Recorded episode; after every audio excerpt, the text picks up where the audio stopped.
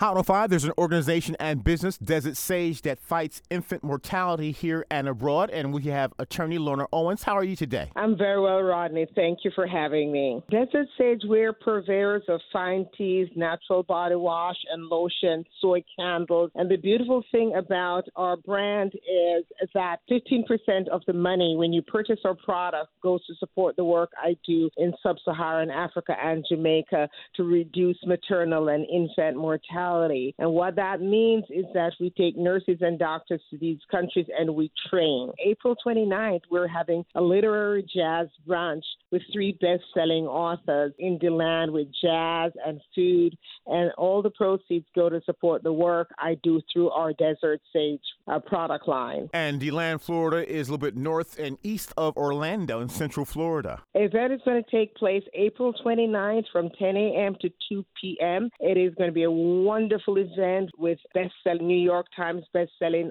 author Owen Apkan, Professor Carole Boyce Davies, and Chef Sandy Moraine. And it's April 29th from 10 a.m. to 2 p.m. And if you'd like to get tickets to see these authors for your brunch, your contact information? Go to desert sage.co, desert sage.co, or they can just call me at 305 505 5493. 305 505 5493. I want people to know that every 90 seconds a woman dies from complication of pregnancy that can be prevented. And so we can all become a part of this movement. Also, your health is your wealth. So what we eat, what we put in our body certainly determines our health outcome. And Florida is a leading state in terms of infant mortality, especially among the African American black population. Well, much success with your literary brunch on April 29th in DeLand, Florida. We're speaking to attorney Lorna Owens from Desert Sage. Thank you so much. No worries. Thanks for having us. Bye bye.